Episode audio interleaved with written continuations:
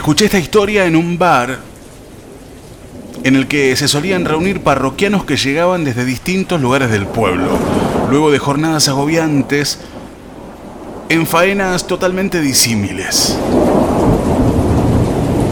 El bolichón estaba pegado al Club Ferrocarril Oeste. Murió hace no mucho tiempo, víctima en parte de la llegada de otros emprendimientos más redituables para la época, y debido a que las costumbres fueron relegando la elección del vino, el gancia, los maníes, las cartas o la guitarra, y el canturrear a veces borracho de alguien que se le animaba recibiendo aplausos generosos unas veces, y con la estridencia del golpe de las palmas cuando las agita el alcohol mal consumido en otras oportunidades. Fue en ese lugar donde escuché el relato, que tuvo como testigos a otros personajes, de los que estaban siempre enriqueciendo el decorado que tenía además estampadas en las paredes pinturas que imitaban a las ya conocidas de Molina Campos. Yo no era el único pibe presente que lo escuchó. Los fines de semana se llenaban algunas mesas de los rincones con pendejos, así nos decía algún viejo renegado, que se unían a la guitarreada y a la ronda interminable de cervezas. Era un viernes por la noche con una lluvia fuerte que golpeaba con prepotencia las viejas chapas que mostraban goteras en varios lugares. En una de las esquinas cercanas al mostrador, podría jurar que parecía llover más que afuera. El viento también tenía la fortaleza de los que acompañan las tormentas de verano en el norte de La Pampa. Empecé a escuchar al niato, así le decían a un viejo malhumorado que estaba todas las noches y del que no sabía más que su apodo. Lo empecé a escuchar casi con malestar. Me molestaba que interrumpiera una canción de la RAL mal entonada, pero que me encantaba y que sonaba desde la otra punta del salón. Además acompañaba el sonido mirando por un amplio ventanal que daba la vereda y que me mostraba una de las esquinas de la plaza, empapada por el agua, que ya había subido casi, casi hasta la altura del cordón. Siempre me gustó ver caer el agua a través de las luces de la calle. Es una imagen que me parece majestuosa y de la que puedo estar disfrutando horas y horas sin siquiera inmutarme. Pero me empezó a traer el relato del viejo, que antes de empezar lo había jurado veracidad en lo que iba a contar. Detalle que me hizo dudar sobre lo que posteriormente diría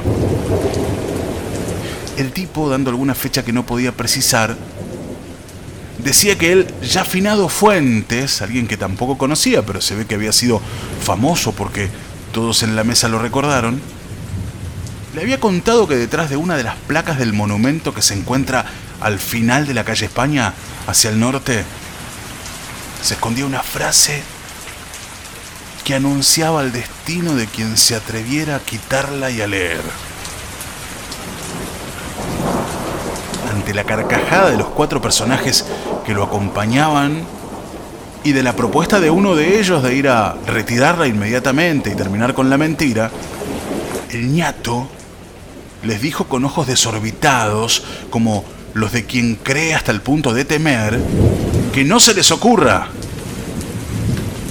El propio Fuentes no fue el mismo, luego de haber leído la parte trasera de aquella placa extraña. Ya a esa altura del relato no podía quitarle la mirada a quien contaba la historia para mí atrapante, porque además lo hacía usando sus manos para puntualizar con gestos los momentos más fuertes y con silencios que lograban que fuesen aún más mágicos sus dichos.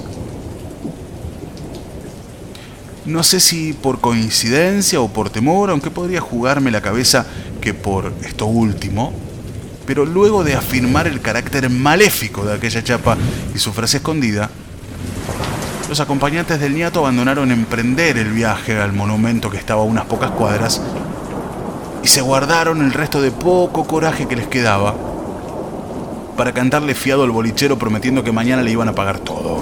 Y partieron a dormir. En mi mesa quedábamos solamente dos. Y los dos quedamos sorprendidos por lo que habíamos escuchado, además de ser pinchados por el deseo de confirmar o desestimar aquella historia. Los dos casi a coro dijimos, vamos, vamos. Y luego de pagar unas cuantas botellas que habíamos tomado y saludar a los pocos que quedaban, salimos corriendo a subirnos a nuestra motito desvencijada en la que partimos hacia el monumento a los españoles. Chau. Escuchamos antes de cerrar la pesada puerta la voz atabacada del niato. La lluvia persistía, pero se había apaciguado casi transformándose en una tenue llovizna. En menos de dos minutos habíamos llegado. Apoyamos la moto contra un viejo árbol y enseguida con un cuchillo que siempre llevaba conmigo empezamos a intentar aflojar los viejos tornillos que no hacían para nada fácil la tarea el tiempo los había casi soldado contra la placa. Nos costó más de media hora poder quitarlos. Afortunadamente, a esa hora de la madrugada y con esa noche casi tenebrosa, no pasaba nadie que pudiese pensar que estábamos robando el bronce para después venderlo por algo de plata.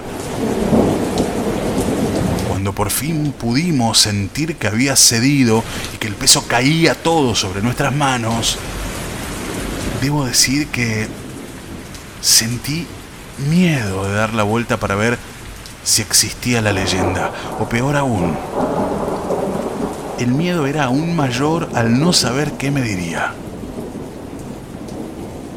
Vi en los ojos de mi amigo lo mismo.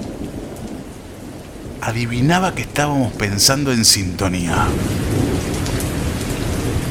Pero fue él quien dijo para espantar temores, dale, no seas cagón, no me vas a decir que vos crees en esta estupidez.